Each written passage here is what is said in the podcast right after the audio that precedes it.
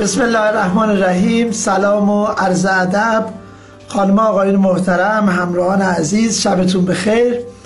تنتون سالم دلتون شاد ایام به کامتون انشاءالله می‌خوایم به گفتگوی مشترکی رو داشته باشیم با دکتر عیرزا شیری که حقیقتا انسان فرهیخته و با دانشی هستن. خیلی می‌تونن امشب به ما کمک کنند.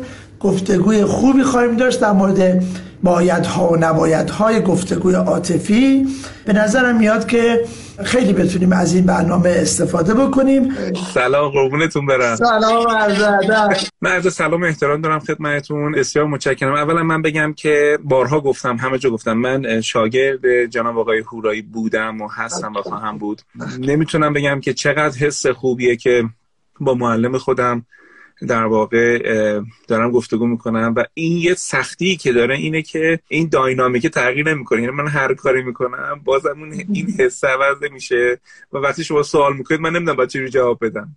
خیلی متشکرم از اینکه منو میزبانی کردید و اجازه دادید که من در محضرتون باشم.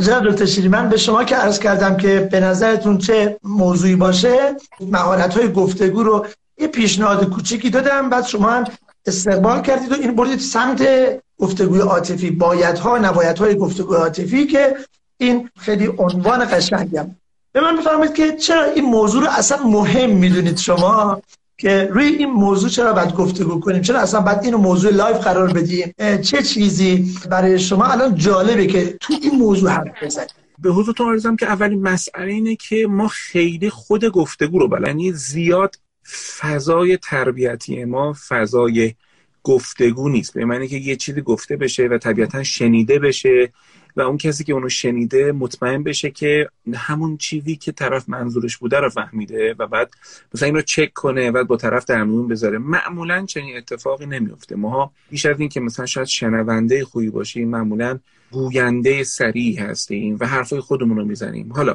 وقتی این کلمه گفتگو یک صفت عاطفی هم بهش اضافه میشه موضوع مقدار پیچیده تر هم میشه. بخاطر اینکه ما در مورد مسائل عاطفیمون هم خیلی برامون روشن نیست از این نظر عرض می‌کنم که ما خیلی تفکیک عواطف از همدیگه نداریم. خیلی نمی‌دونیم فرق بین مثلا عصبانیت و ناراحتی و استراب و به هم ریختیم. مثلا کلی از طیف رنگی و میگه اینا همه مثلا زردارنجی مثلا اینا همه آبی و ولی بعضی هستن میگه نه بابا اینجور هفت آبی مثلا آبی سیر نیلی فلان. وقتی میگیم گفتگوی عاطفی یعنی که من عواطف خودم بدونم چیه بفهمم چمه و طبیعتا وقتی تو این قضیه مسلط باشم می‌تونم بفهمم که طرف مقابلم چشه. بعد این رو به زبون میارم. به زبون میارم حالا یا برداشتمه یا سوالمه. یه دستش اینا هستش. یه دستش اینه که من مثلا برام یه معضل عاطفی بین ما پیش اومده. مثلا من احساس می‌کنم که آقا این آدم مثلا سرش جای گرمه. یا این آدم مثلا از من خوشش نمیاد. خب یا این آدم مسئله دار شده با خانواده من. خب یا این آدم بچه منو بیشتر از من دوست داره. خب. حالا می‌خوام حسای خودم بیان کنم و این آسون نیست چون جنگ قدرت تو ذهنم میادش و از این حیث می‌خوام بگم گفتگو عاطفی واقعا مسئله آسونی نیست و متاسفانه خیلی فکر می‌کنن که دیگه حالا بالاخره مثلا سی سال گذشته بقیه‌اش هم میگذره دیگه. ممکن سی سال اشتباه گذاشته باشه بقیه‌اش هم اشتباه بگذره. از این حیث من انتخاب کردم یعنی خواهش کردم و مشخصا من اون, موضوعی که انتخاب کردم چون اینم خیلی طیف وسیع گفتگوی عاطفی. ولی چیزی که شاید کمتر فکر می‌کنم اگه اشتباه نکنم چون بالاخره من یه چیزی داشته باشم که پیش اومدم مهمونی دیگه یه چیزی نباید بیارم که خود شما زیر به کرمون آوردن پیش شما این چیزا رو آوردن.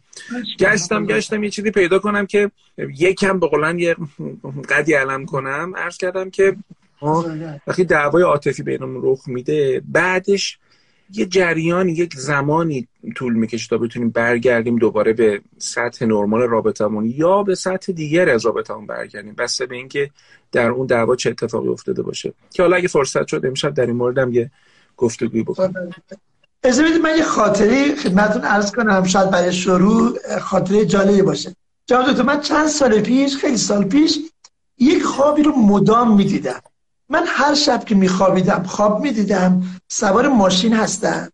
دارم با سرعت زیاد میرم بعد یه دفعه کنترل از دست خارج شده. یعنی ماشین قابل نگه داشتن نیست و انگار که ترمز نداره و فقط من باید یه جوری ماشین رو نگرش دارم. که به ماشین های دیگه نخوره به آدما نخوره و خیلی از من انرژی این برد و آخر توی سر یه جایی نگرش می‌داشتم. خوشبختانه به هیچ کسی هم نمی‌زدم به کسی هم نمی‌زدم. ولی خیلی انرژی این برد دوباره فردا شب میخوابیدم همین ماجرا. پس فردا میخوابیدم خیلی خواب تکرار شونده ای بود. خیلی برای من عجیب بود چه خوابیه که اینقدر تکرار میشه و بالاخره بالا من خیلی آدم استرسی هم نیستم. بگم مثلا آدم پر از استرس های روزانه بودم استراب روز روزم منتقل شده به شبم. خیلی برام عجیب بود. تا اینکه یه بزرگی رو به من گفتن که ایشون علم تعبیر خواب رو خدا بهش عنایت کرده من به ایشون منتقل شدم و ایشون خب من شناخت اونجوری نداشتن که من کیم و چیکار می‌کنم. عرض کردم من همچین خوابی تکرار شونده ای رو مکرر می‌بینم هر شب.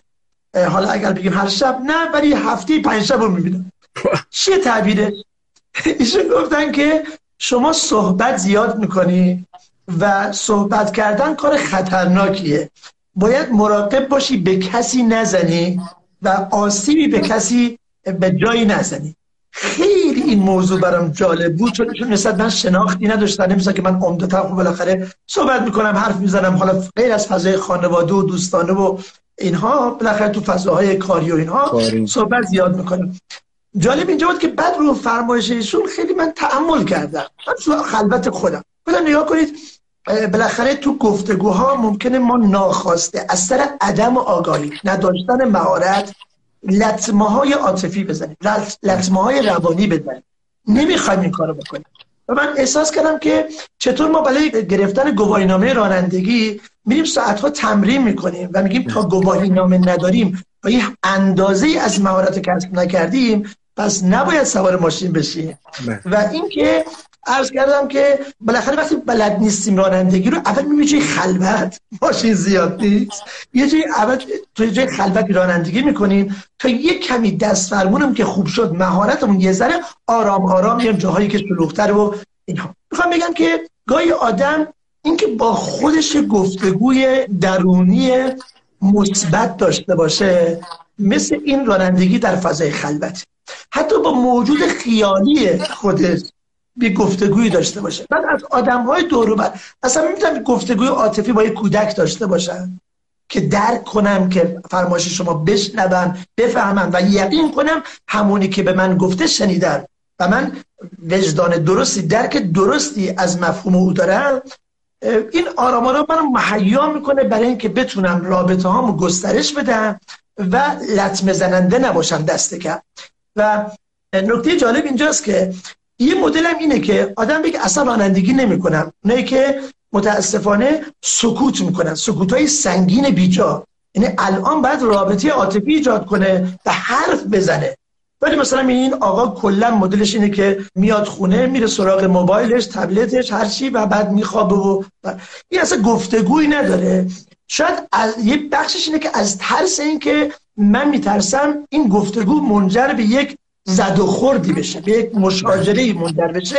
پس بگوییم پس غلط این که بس من رانندگی نکنم چون رانندگی بلد نیستم غلط من باید برم. اینجا لازم ضروریه.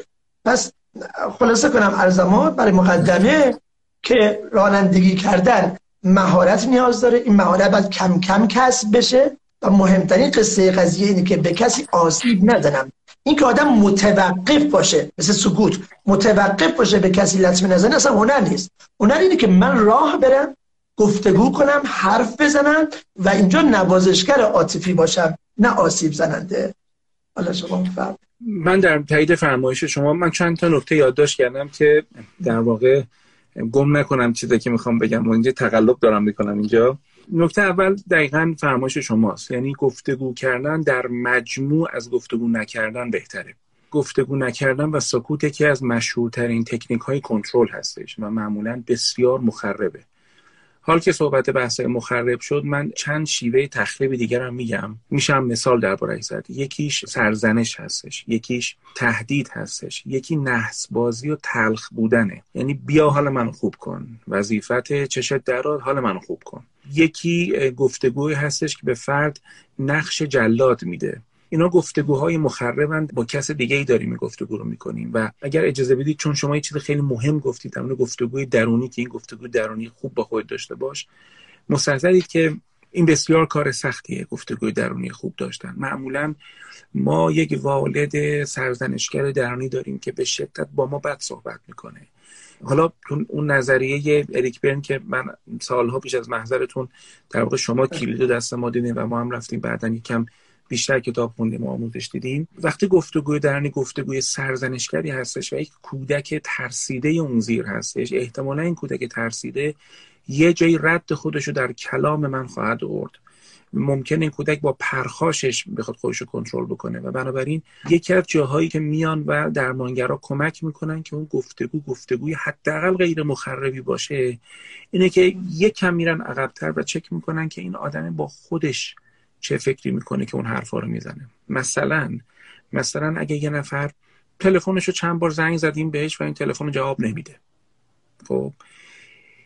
تو مغز این آدمه چی میگذره که در میاد وقتی که بعد از مثلا پنج بار گرفتن و پشت خط موندن بعد یارو ور میداره یعنی میگه که با کدوم پتیاره حرف می‌زدی؟ خب؟ یا مرچی. وقتی این حرفو می‌زنه و یه مرتبه طرف مقابل شوکه میشه و حالا مثلا چی جواب بده وقتی لحن انقدر اتابالود انقدر بازجویانه هستش؟ اولی بهش میگه که ببین این یکی رو تو زندگیش داره که از تو مهمتره. الزاما من نمیگم این ناموسی ها یکی مهمتره. پشت این نحوه فکر کردن اینه که من بسیار شکننده هستم درباره اینکه چقدر خواستنی و دوست داشتنی هستم. یکم عقب تمرین می‌بینیم من ناامنم. من این سکیورم یعنی من امنیت روایی ندارم. یه تلفن اشغال می‌تونه تمام دوست داشتنی بودن منو برای خودم زیر سوال ببره. وقتی من در میام با اون لحن پرخاشگرنی بهش میگم که اون کی بود که باش حرف می‌زدی؟ و اونم تو ذهنش میگه که این فکر کرده کیه که با من می‌تونه اینجوری صحبت بکنه؟ در میاد بهش میگه که نمی‌دونم یه فوش بعدی هم این به اون میده. می‌بینید که من مسئله من در ابتدا بیارزشیه. مسئله اون آدم قدرته حوزه قدرته. و اتفاقی که میفته اینه که این جمله جمله خیلی مشهوری آقای دکتر حمیدپور می‌گفتن. و این جمله رو من از خود جفری هم شنیدم در یک جلسه ای که محضرشون بودن که ما تله های روانی هن که با هم دیگه وارد رابطه عاطفی میشن. یک اصطلاحی هستش استاد به نام جذابیت تحواره یعنی آدمی که خود کمبینه میره یه آدم خودشیفته از خود متشکر رو پیدا می‌کنه. خب حالا این دوتا که با هم قرار می‌گیرن حالا دیگه الان تو این گفتگوی چند دقیقه من برای این بینندگان عزیزمون تبیین کردم که در ذهن این دوتا آدم داره چی میگذره و این دوتا ذهنیت که با هم دیگه اتصالی می‌کنن. چون وقتی فیلمو می‌زنیم عقب و توی شرایط بهتر این دوتا رو میشونیم میگیم که چی شد میگه که من نمی‌دونم چرا مثلا یه مرتبه این حرف رو به زدم قشنگ معلومه که برای لحظاتی تریبون دست یک بخش دیگه ای از من افتاده. همین خاطر من میگم اون گفتگوی درونی بسیار گفتگوی مهمیه. من در خلوتم با خودم چی میگم؟ مثلا به خودم میگم ای رضا اگه تو مرد بودی این الان وجود نمی‌کرد با تو اینجوری حرف بزنه. یا مثلا اون خانم میگه شبنم اگه تو شبنم بودی اگه تو خواستنی بودی این آدم روزی سه بار زنگ می‌زد تو رو حالتو می‌پرسید. کجا من این جمله درست باشه؟ از کجا من برای دوست داشتنی بودن شبنم باید مثلا طرفش سه بار زنگ بزنه؟ جسارت کردم. پس دو تا نکته ارز کردم. یکی گفتگو از سکوت بهتره و چه شیوه های تخریبی ده، چه گفتگوهای مخربی داریم. دوم تکمیل فرمایش اسالیو کردم. گفتم که گفتگوی درونی بسیار نشان دهنده تله های روانی ما می‌تونه باشه. حالا این سبکی که بتونم تو امشب یه بحث ارائه کنم و آخرش هم می‌تونم دو تا کتاب معرفی کنم. خب این یعنی اگر من بدونم چه باورهای مرکزی باعث میشه که به چه احساسات تلخی برسم و با اون احساسات تلخ هم شروع کنم واکنششون دادن. سی ثانیه وقت می‌خوام می‌خوام یه مثال دیگه بزنم. شما دارید رد میشید و یه صفی ایستادن. یه صفی ایستادن مثلا جلوی یه دونه سوپرمارکتی جلوی یه جایی. خب یه آدم نرمال کنجکاو میشه. کنجکاو میشه. خب مثلا می‌خواد ببینه چیه. ولی اگه کاری داشته باشه این حرفا این کنجکاوی زیاد هم نمی‌کنه. میره به کارش می‌رسه. چون اولویت بندی داره از صبح بنا بوده کاری کن. اما زمانی که من فرض بفرمایید طرحواره schema و تله شکست دارم یه جمله اون تو هی داره صدا می‌زنه که علیرضا عقب موندی ها اینم عقب موندی ها اینم عقب موندی. حتما باید برم ببینم اون صفحه چیه خب؟ و حتی اگه نیازم نباشه ممکنه من تو اون صفحه بیستم. یعنی می‌خوام بگم انقدر این گفتگوی ذهنی می‌تونه ترسناک باشه که ما رو به رفتارهای وابداره که اصلا نیاز ما نیست اصلا مسئله ما نیست. خیلی به همین راحتی چیزی که مسئلهشون نیست و مسئله زندگیشون می‌کنه. دقیقا. جالب اینجاست که من که می‌خواستم حالا شروع کنم این بحثی که از شما بخوام که تو این حوزه حرف بزنیم. تو ذهن خودم منتقل شدم که بیام در مورد شفا و صلح درونی صحبت کنیم. چون احساس کردم الان ما می‌خوایم گفتگو با کسی بکنیم. اما با این پیشنویس های کودکی با این ذهنیت هایی که هست اصلا نمیشه. این بعد ابتدای ام طرف یک صلح درونی رو در خودش ایجاد کنه یک تفاهمی بین این کودک و بالغ و والدش ایجاد کنه. اون کودک طبیعی شاد سرزندهش این بالغ معتقلش این والد نوازشگرش. بودم الان من پر از والد انتقادی و کودک آسیب دیدم. حالا با این میرم توی رابطه با کسی که احتمالا اونم همینطوریه اونم یک کودک آسیب دیده داره. گاهی اوقات اینا به همدیگه برخورد می‌کنن. بعد احساس کردم که خب شروع هر گفتگو با هر کسی ابتدا اینه که من حالم خوب باشه. به نظر من میاد که تا آدم حال روانیش خوب نباشه و توی این گفتگوی درونی به یک صلحی بین کودک و والدش نرسه نمی‌تونه ارتباط خوبی برقرار کنه. وقتی که ما وقتی این ناهنجاری های درونی رو داریم من به نظرم میاد اساسا گفتگو رو یه دیگه نگاه یعنی مکالمه دیگه نیست. یعنی فکر کنید فضای گفتگو فضای مناظره است. یعنی ما باید اینجا حرف بزنیم یه عده قضاوت کنن که حق با کیه. فکر کنید فضای گفتگو فضای مجادله است. یعنی من باید دنبال چیره جویی باشم. یعنی قلده کنم بر اون.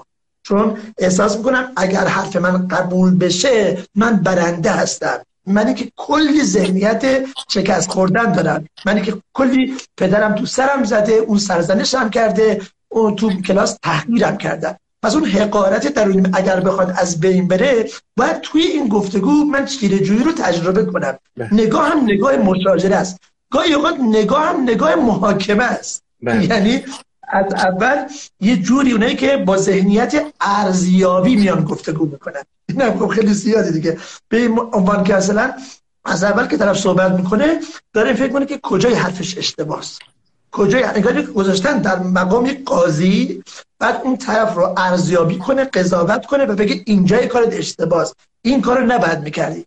حالا این که این ذهنیت رو نسبت به گفتگو داره ما بخوایم اینو ببریم توی این فضا که اصلا از گفتگو ما دنبال همدلی میگردیم.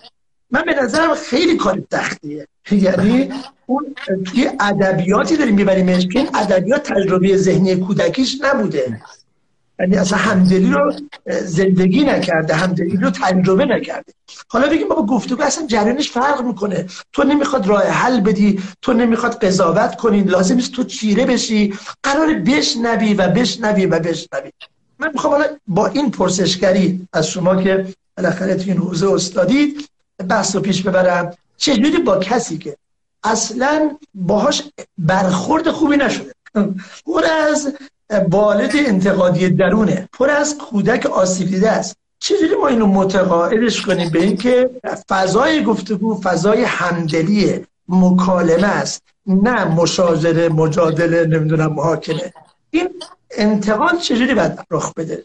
نکته سومی که در ادامه فرمایش شما اجازه می‌خوام عرض کنم این هستش که خودسازی یک چیزی جدای از بهبود مهارت های ارتباطی نیست. یعنی همزمان که من رابطم و با کسی که دوستش دارم برقرار دارم دارم الان فرض کنم همسرمه و حالا الان داریم این بحث گوش می‌کنیم. و حالا بین ما مجادلاتی بوده. حالا خاطر و خواطر خوبی بین ما نیستش. اینجور نیستش که من برم یه جایی. اون مشکل حالا شما ادبیات کودک بار والدی و تحریر رفت و متقابلی دارین. من ادبیات تحریری دارم و دوست دارم این دوتا رو بگم که اتفاقا دوتا روی کرد چقدر می‌تونن کار راه انداز باشن. اولا که اینا دو جا نیستن. به میزانی که من بر خودم تسلط پیدا می‌کنم و بر ویرانه های خودم سعی می‌کنم نظارت بکنم. به همون میزان من یاد می‌گیرم به فضای درونی طرف مقابلم آسیب نزنم. ببینید ما حتی هیچ کس هم تو زندگیمون نباشه هیچ کس نباشه. ما بعضی روزامون خوب نیست. یا محیط زنی و امید از ما می‌کنه. یا اتفاقاتی میفته یا سرمایه گذاری مناسب می‌خوره یا جای زیرابمون می‌خوره. یعنی اساسا زنده بودن معنیش اینه که ما لحظات استراب و به هم ریختگی و غم و اینا هم داریم. مثلا هیچ کس هم تو زندگی نیست. خب؟ من همین فهم و احتیاج دارم که یه نفر ببره تو رابطش که اولا بنا نیست تو همیشه خوب و عالی باشی. طرف مقابلت هم بنا نیست همیشه خوب و عالی باشی. خب ما فقط هدفمون این باشه. روزای خوبمون از روزای بدمون بیشتر باشه. خب این خودش خیلی هدف بزرگیه. مثل اینکه اینایی که میان سرمایه گذاری در بورس و اینا یاد میدن میگن ببین اینجوری نیست که هر روز سهمت مثبت بخوره. بالاخره این بازار میره و یه جایی خودش رو اصلاح می‌کنه. پس مثلا یه دو, دو روزم چه می‌دونم یه منفی می‌خوره میاد پایین. حالا خودش یه اصطلاحاتی دارد نمی‌دونم تروبک می‌کنه میره بالا. یعنی خیلی شبیه زندگیه. اینکه در مجموع جریان این سهم پیشرونده باشه خیلی حس خوبیه. در مجموع من با این آدم شش تا اتفاق تجربه کنم. اینو بعضی از شاگردای من می‌دونن ولی من از شما اجازه میگم که این شش تا نکته کوچولو بگم برای اینکه همین الان بفهمیم که این آقای علیرضا شیری داره در مورد رابطه خوب صحبت می‌کنه. مثلا چه کدایی میده؟ خودش از کجا می‌فهمه رابطهش خوبه یا رابطه که خوبه؟ من اینا رو از دکتر علیرضا آبدین یاد گرفتم. یه زمانی کلاس زوج درمانی داشتن و من شاگردی می‌کردم و خیلی برام جالب بودش. می‌گفتن اولیش اینه که تو این رابطه این کلمات انگلیسی می‌گفتن همشون با سی شروع میشه. می‌گفتن رابطه خوب رابطه که توش کیر وجود داره. گفتم یعنی چی آقا؟ گفت یعنی من مراقب طرف مقابلم هستم. به معنی اینکه اون چی دوست داره چی دوست نداره. از خواسته های آدم مراقبت می‌کنم. ارزش قائلم برای خواستهاش بگو تهدیگ لوبیا پلو از اونجا بگیر تا اینکه فلان مدل رو دوست نداره حرفش این مرمر گفته بشه. پس چی؟ مراقبت از خواسته طرف مقابلم. دومیش کوریج یعنی جرأت. یعنی خواسته های منم مهمن. یعنی رابطه خوب رابطه ای که من توش فضایی دارم که خواسته های خودم رو هم می‌تونم مطرح بکنم و خیلی نگران نباشم. مثلا اگر خستم نمی‌تونم بیام خونه داییت. خب هزار تا دلیل و بهونه نیارم که نمی‌تونم بیام.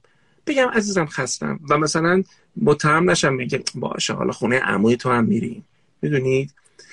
سومین چیزی که یه رابطه رو به نظرم رابطه قشنگی می‌کنه شفافیت کلیرنس.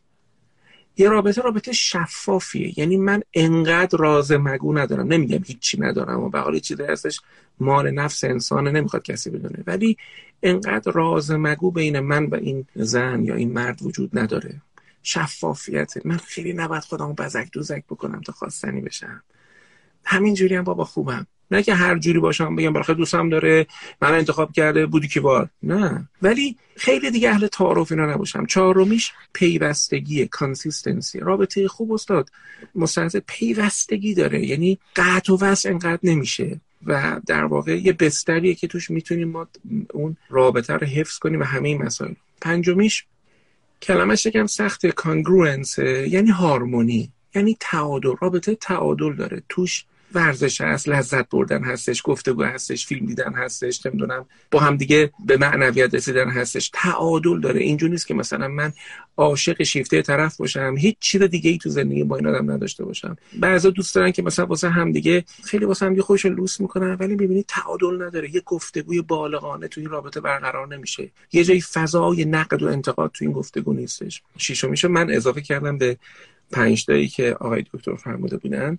به نام چینج یه رابطه خوب استاد توش تغییر وجود داره. یعنی ببین یه زمانی من سی سالم بود اومدم با تو ازدواج کردم ولی هم خودم عوض شدم. هم دنیام عوض شده هم تو عوض شدی. نمیشه تو بگی که من همون شبنمی رو می‌خوام که اون موقع باش. بابا این شبنم رفته الان مثلا شده دندان پزشک ارشد نمی‌دونم ارتش. آقا این الان شده کسی. تو نمی‌تونی بگی که انقدر تفکیک کنی این آدم از تغییراتی که در طول زندگیش کرده. شاید الان چیزای دیگه دلش می‌خواد. چون اگه ما به این تغییرات اعتبار ندیم معنیش اینه که داریم چشممون رو میبندیم رو واقعیت. و وقتی ما شروع به بستن چشممون می‌کنیم اتفاقات در ناخودآگاه بشه که خطرناکتری می‌تونه زندگی ما رو تسخیر خودشون بکنه. من ارزم رو تمام می‌کنم. تو این مورد من 6 تا چیزی رو گفتم که همین الان می‌تونیم اسکن کنیم ببینیم که بله این رابطه ما در چه حاله خب، و اون کمال طلبی هم گرفتم از آدما. گفتم عزیز من نه تو همیشه حالت خوبه نه طرف مقابلت حالش همیشه خوبه. گفت ما را به خیرت امید نیست شرم رسان. خب اگر روز خوبی ندارم خرابترش نکن. الزامی نیست به روز منو خوب کنی. خب ولی می‌تونی کمک کنی. شما این کلمه خیلی خوب به کار بردین به نام همدردی. در طرحواره درمانی بهش میگن limited reparenting. parenting یعنی حالت والدی داشتن. شما از تعبیر والد حمایتگر استفاده کردید reparenting یعنی بازوالدی. یعنی من الان نسبتی که با این آدم برقرار می‌کنم همون حمایته. ولی لیمیتد ریپرنتینگه یعنی محدوده. انقدری نیستش که آدمه رو آویزون و وابسته بکنه. عرض من تمام. سپاس استفاده کردیم. من اجازه بدید که مطلبی رو عرض کنم و بعد یک سوالی ازتون بپرسم. دوست دارم اون سوال بدنم پاسخ بدید که ناظر به فرمایشات اخیرتون. ما با کسانی که تو حتما شما مواجه میشید یعنی که از گفتگوهای خیلی از خانمات تو فضای مشاوره اینه که شوهرم با من حرف نمی‌زنه اصلا حرف زدن نیست میاد تو خونه صحبت نمی‌کنه. بعد با آقای میگیم خب حرف بزن میگه چی بگم؟ یعنی گاهی اوقات ما می‌خوایم هم تو فضای گفتگو ورود پیدا کنیم. با اون مراقبت هایی که شما چقدر زیبا فرمودید گاهی نمی‌دونیم چی باید بگیم. اصلا چی باید بگیم؟ من خودم برای خودم پنجگانه درست کردم. گفتم که این ضرورت داره. این پنج چیزیه که حتما باید در موردش صحبت اول بگیم در مورد اشتراکات. یعنی اگر همیشه ما دو نفر من و پارتنرم من و همسرم ما دو نفر هر وقت که با هم حرف می‌زنیم در مورد مشکلاتمون صحبت کنیم. احساس کنیم چقدر آدم های ناجوری هستیم. چقدر وصله های ناجوری به یه وقتی بشینیم با هم دیگه صحبت کنیم چقدر شبیه همین. هر دوتاییمون دوست داریم که به دیگران محبت کنیم. هر دوتاییمون خدا رو دوست داریم. هر دوتاییمون دوست داریم بچه معدب داشته باشیم. دوتاییمون شیرموز دوست داریم بخوریم. از چیزای ریز تا چیزای بزرگ. این وقت گاهی اوقات میشیم در مورد اشتراکامون حرف می‌زنیم حس خوب می‌گیریم. به بحث که یک زن و شوهری میادن تو فضای پرتنش مجادله. من گفتم خب اینا وایسید اول بگید که چه چیزی تو همسرتون هست که خوبه جذاب مثبته؟ اینا مجبور می‌شدن فکر کنند با نگاه مثبت و تحسین برانگیز به همسرشون. با این ذره بین دیگه. و جالب اینجا بود بعد از دو دقیقه حالشون عوض می‌شد. می‌خوام بگم که حتی اگر ما دوتا آدمی هستیم که با هم خیلی دعوا و چالش داریم ولی اشتراکاتی هم داریم. پس گاهی در مورد اشتراکات صحبت گاهی هم در مورد اختلافات. آخه بعضی میگن چون در مورد اختلافات حرف بزنیم بلد نیستیم جمعش بکنیم گفتگومون زود به دعوا منجر میشه پس اصلا حرف نمی‌زنیم. و این خطاست. ما بریم مهارت های ارتباطی رو یاد بگیریم. نه اینکه حرف نزنیم. یعنی من با او تو یک تضادی هستم تو یک موضوع اختلاف نظر جدی داریم. من می‌خوام بچم بره تولد اون میگه نره من میگم بره. اون میگه نباید بره من میگم بعد. خب چرا اینو حرفشو نمی‌زنیم؟ که یوهو مثل بمبی منفجر میشه. پس حتما در مورد اختلافات هم مدلی که حالا شما بیشتر توضیح بفرمایید صحبت کنیم. سوم در مورد انتظارات. آخه میگیم اون باید بدونه اون باید خبر داشته باشه. نه اصلا فرض کنیم که او هر روز فراموش می‌کنه. و با این ادبیات شروع بشه من خیلی خوشحال میشم وقتی که شما وقتی می‌بینم جلوی جمع شما احترام من نگه میداری خیلی خوشحال میشم. و وقتی گاهی از این موضوع غفلت میشه من میرنجم. بگم که چی خوشحالم می‌کنه. بگم که چی میرنجونه منو. نه که او خودش باید بدونه خودش باید بفهمه. این صحبت کردن در مورد انتظارات به نظر من باید یکی از احساساته. احساساته که حالا با ادبیات و بیان شما خیلی بهتر میشه این قضیه بازشه ولی احساسم بگم. یه احساس مثبت هم بگم. الان من از این موضوع ناراحتم. من الان شما دوست دارم. من خوشم من دلتنگتم. من یه کمی از لحاظ روحی الان به هم بگم این بیان احساس خودش خیلی کمک می‌کنه به رابطه. و پنجم اتفاقاته. بس فکر باید مثلا این موضوعات مهم عجیب غریب باشه و میلاک ارزشمندیش بالا باشه میزان ارزشمندیش. تا بیان کنم. نه اصلا یه خانم وقتی میره شوهرش میاد خونه و از اتفاقات روزمره میگه امروز سوار تاکسی شدم بعد من اینو گفت بعد رفتم دفترم بعد این اتفاق افتاد بعد تو مغازه این مشتری اومد. وقتی باش از وقایع روزمره حرف می‌زنه احساس صمیمیت می‌کنه. پس دوستم داره از اینکه با من حرف بزنه حس خوبی داره. من به نظرم این پنج تا رو گفته باشیم برای اینکه اون عزیزانی که این مقدار تو فضای گفتگو ورود پیدا نمی‌کنند و میگن چی بگم بگم این پنج تا چیزی که لاقل تو ارتباط زندگی مشترک به شدت مهمه پرداخته بشه. اما اون سوالی که از محضرتون بپرسم. خب شما فرمودید که توی ارتباط باید یک چیزی باشه جرأت مثلا جرأت بیان فکرم عقیدم نظرم حالم. متا جناب دکتر یک داستانی هست این وسط.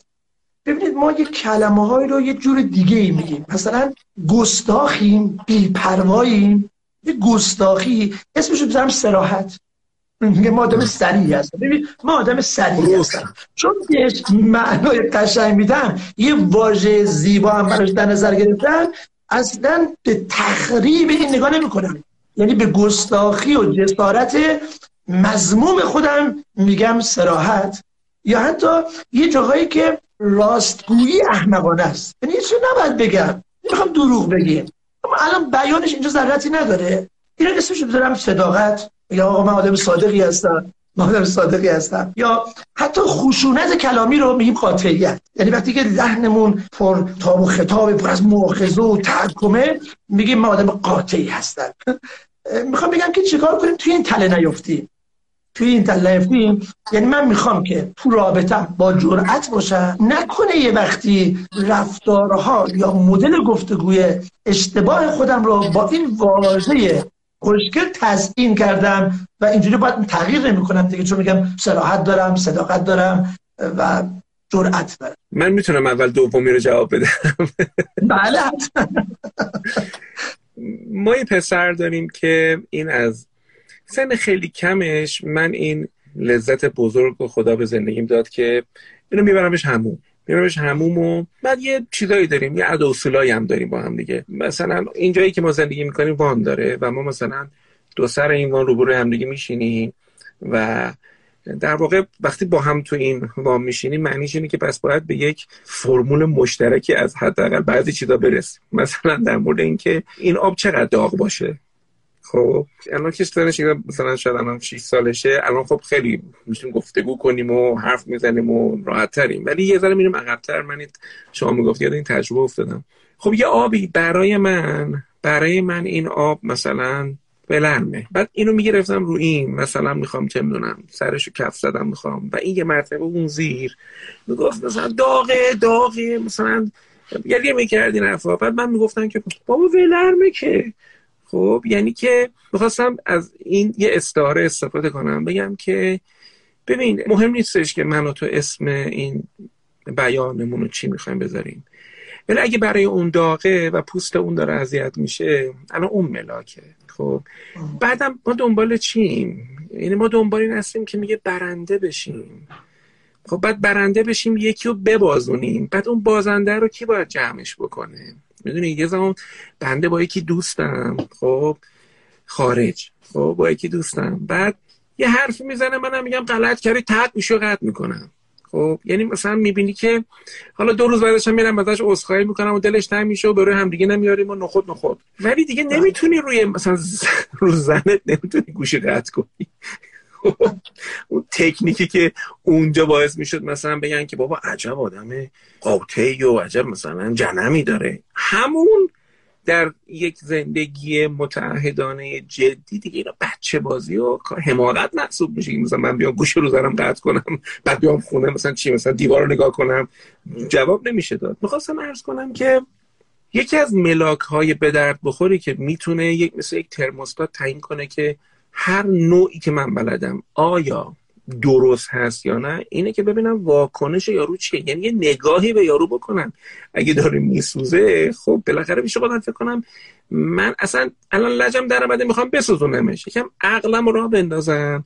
بگم الان این سوخت کی باید پماد بزنه بهش؟ کی باید جمعش بکنه؟ چون اگه تو اونم فکر نکرده باشی یعنی بگی که هیچ پرابلم هر پرابلم برو خوش حل بکنه. میگم نه دیگه نفهمیدی این داستانو. بره خودش مشکلش رو حل بکنه اینه که ممکنه مشکل به جای عمیقتری بره و دیگه اون وقت دسترسی تو بهت سختتر باشه.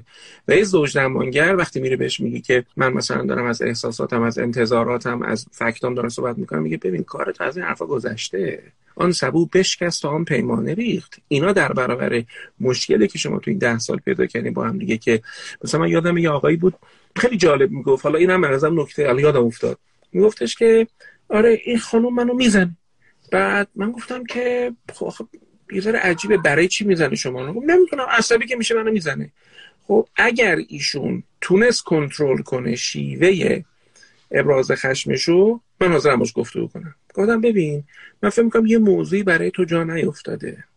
گفت گفتم تو این آدم رو به اون نقطه میرسونی؟ بعد خیلی رندانه. یا ایشالله که ناخودآگاه. یه مرتبه میره عقب میگی کی بود کی بود؟ من نبودم. در حالی که تو رابطه یک dynamic هست بین دو نفر. تو چه جوری با چه شیوهی به چه شیوهی مثلا حتی با کلمات مؤدبانه. یارو به این نقطه boiling point ش به نقطه جوشش میرسونی. بعد یه مرتبه عقب میشینی و واکنش یارو می‌گیری و اون تو سرش دیدی؟ دیدی آدم نشدی تو؟ پس یه نکته دیگه می‌خوام بگم. یک. باید نگاه کنیم. اگه این کتابه رو بتونم اینجا پیدا کنم. Observing Organization. ما رفته بودیم تو این دانشگاه SX حالا شما گفتین هرچی رابطه عاطفی میگه منو پیدا می‌کنین. من چند سال رفتم تو بحث سازمان و لیدرشپ و اینا همه میکشنم میگم غلط کردی. بی بابا بیام رابطه عاطفی بگو. خب به حال هر کاری می‌کنم این این برند رو مونده نمی‌تونم ازش خلاصی پیدا کنم. روز اول دانشگاه یه کاری کردیم استاد من اسمش بود کریس تنر. گفت از کلاس بود ما شش تا بودیم. شش تا بودیم. یه نفر از هنگ کنگ بود یه نفر از آلمان بود انگلیسی بود یه دونه عرب بود. یه ترک ببخشید ترکیه بود. گفت از کلاس برید بیرون یه جایی بشینید و بعد بعد ده دقیقه برگردین سر کلاس. بعد من گفتم مثلا کجا؟ کو هرچو من رفتم تو ربطم نداره به هیکلم اینا. رفتم تو کافه دانشگاه نشستم. رفتم نشستم و نگاه می‌کردم. نگاه می‌کردم برگشت گفت خب چی دیدید؟ سوال کرد چی دیدید؟ استاد هورایی پاسخ این سال برای من شیش ماه طول کشید. شیش ماه کار من این بود برم هیچ مداخله نکنم هیچ حرفی نزنم و فقط مشاهده گر باشم. اولش برام احمقانه بود. میشستم می‌گفتم که که چی بذار یه مثلا یه تکست بخونم یه فلان چک کنم یه کاری بکنم. حالا بالاخره تو سنی هم رفته بودم که 43 سالم بود مؤسسه داشتم. یه چک کنم ببینم تو مؤسسه چه خبره توی ایران. بعد دیدم نه. کم کم فهمیدم مشاهده گر بودن. چه در برون چه در درون کار بزرگیه. چرا اینو تو وسط این مثال آوردم؟ آقا شما مشاهده کن این شیوه تو کارآمد هست که فقط خودت فکر می‌کنی کارآمده؟ بهش میگن افیشنسی خب کارآمدی چیه؟ یا باید مسئله رو حل بکنه یا باید مسئله رو هضم کنی. خب اگه این دوتا رخ نمیده فقط این بمب به بمب بزرگتری تبدیل میشه که مثلا یه هفته دیگه میترکه. قربون شکل برم. این که نشد حل مسئله. پس تو این نکته آخرم عرض کردم به این که ماها باید مشاهدهگر باشیم و واکنش های طرف مقابل رو ببینیم. یه ورزشی هستش رفتینگ میرن توی رودخونه های وحشی. مثلا تلاطم داره هیجان داره بعد دوازده نفر توی دونه قایق این قایق های بادی میشینن. اینایی که راه بلد هستن دارن این قایق رو می‌برن. استاد وقتی داره می‌رسه به اونجایی که آب به شکل تندابه میشه یعنی احتمال این وجود داره که این قایق بره اون تو و دو نفر از بچه ها پرچن توی این رودخونه.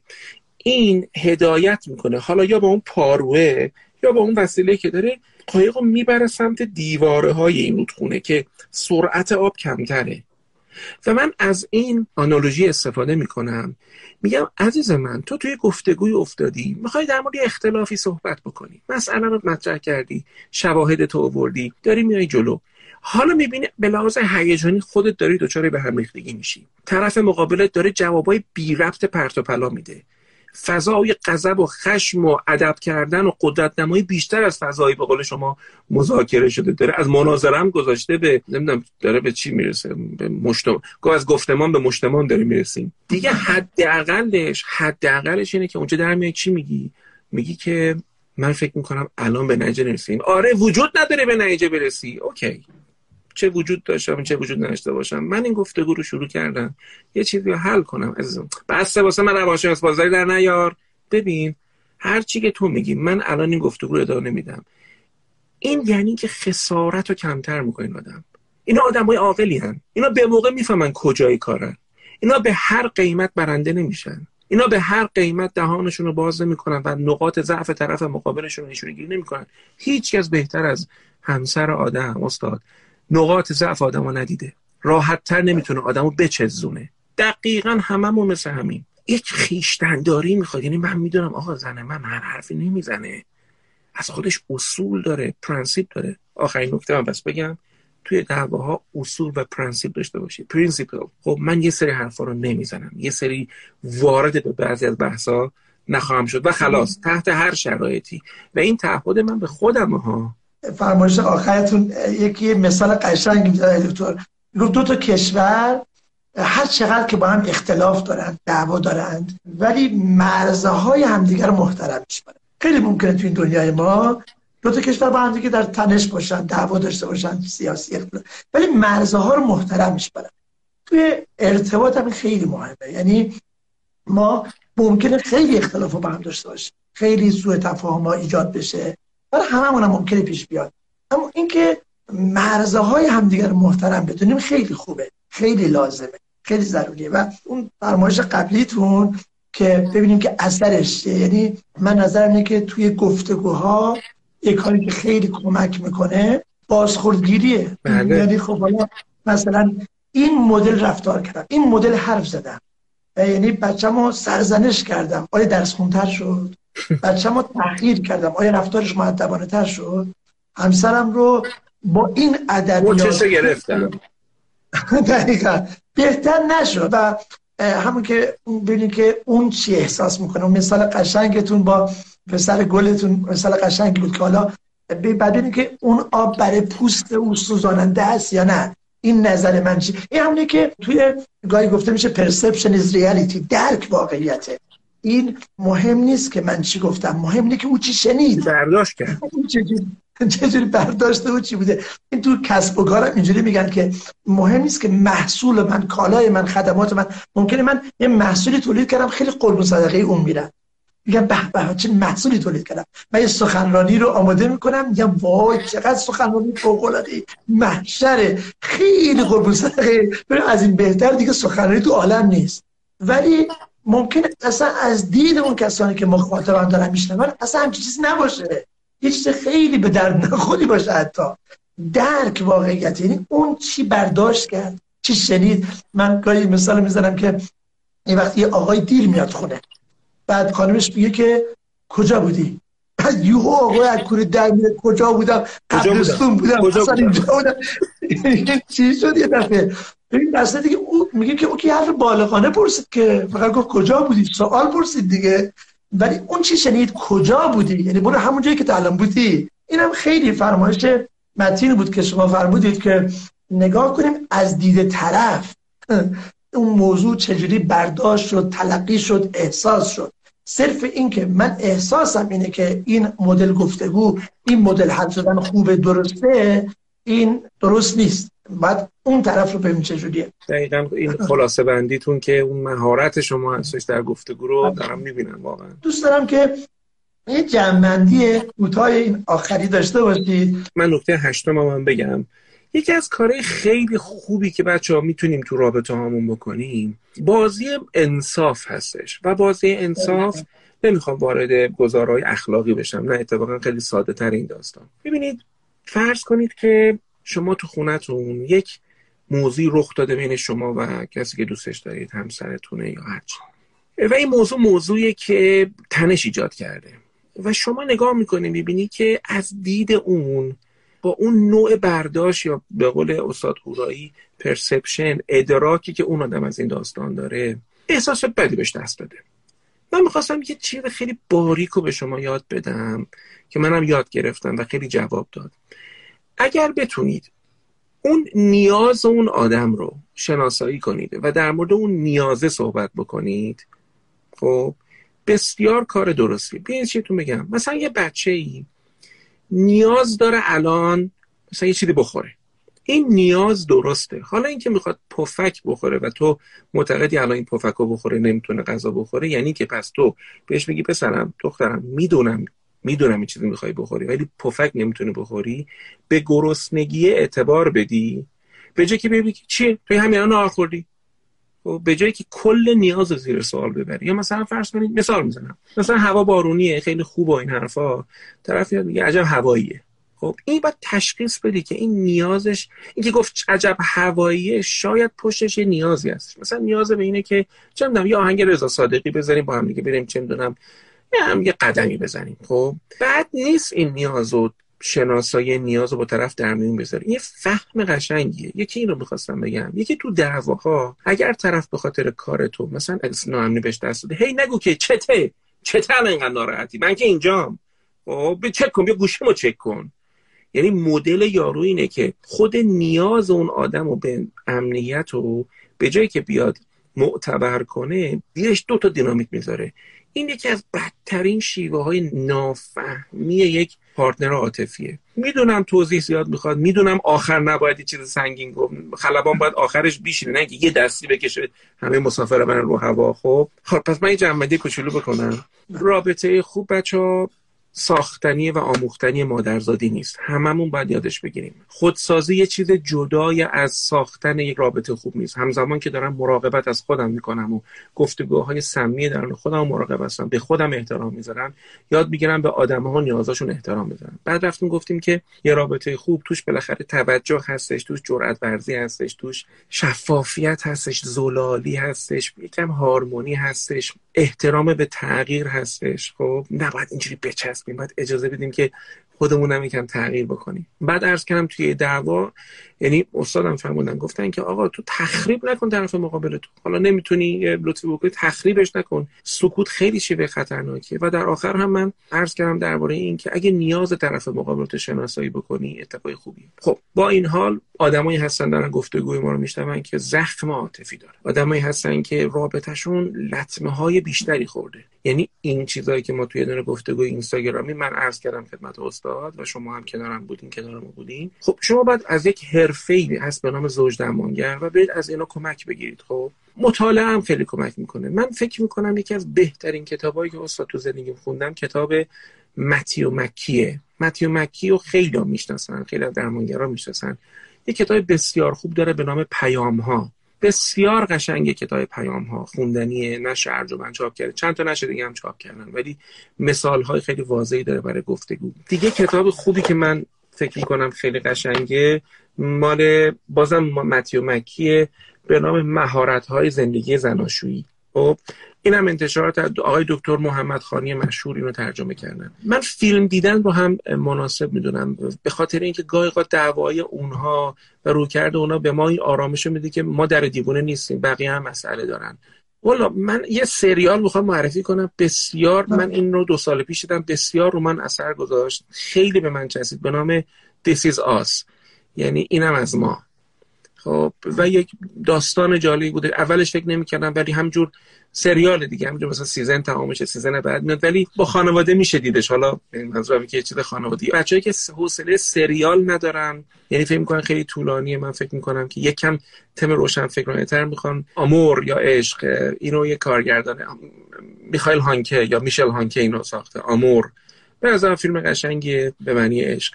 در هر صورت به راه بادیه رفتن به از نشستن باطل. بچه‌ای که میگن چه فایده؟ الان اینو به جایی که اون بیاد ببینه من دارم تماشا می‌کنم. میگم عزیز من مطالعات نشون داده. حتی اگه یه نفر کمتر اشتباه کنه رابطه سرنوشت بهتری پیدا می‌کنه. ما از این بازی بیایم بیرون که ما بگیم اون آدم بیاد بیشینه. من میگم اونی که گفت ما موبایل نداریم. تو که موبایل داری به ما زنگ بزن. خب میگم که یکیمون کمتر اشتباه کنه. خودش خیلیه. و خیلی خیلی ذوق دارم از اینکه کنار شما میشم گفتگو می‌کنم. خیلی ذوق دارم که بچه های این سرزمین کسانی مثل شما که بیتاروف میگم لنگرهای ما هستیم اینو صادقانه میگم. یعنی هر وقت می‌خوام فکر کنم زمین بخورم مثلا به شما فکر می‌کنم به دکتر علی صاحبی فکر می‌کنم به خیلی فکر می‌کنم. به اینایی که واقعا پاکار واسدادن دوچار هواشی نمیشن و دارن کار قشنگی. قشنگ شما ها مستاق اون جمله هستید که میگه کار مردان روشنی یا گرمی است. این چراغ روشن کردین. امیدوارم که گفت یریدون لیطفئوا نور الله به افواههم و الله متم نوره ولو کره هم امیدوارم که این نوری که به دست شما روشن شده روشن بمونه و هم خیلی خیلی استفاده کردیم از منظرت. خیلی از منظرتون ممنونم. ان که دوستانمون هم استفاده کرده باشن. اگر شما فرمایشی ندارید من, من, من خداحافظی می‌کنم. قربتون برم. خداحافظتون باشه قربتون برم. خیلی برم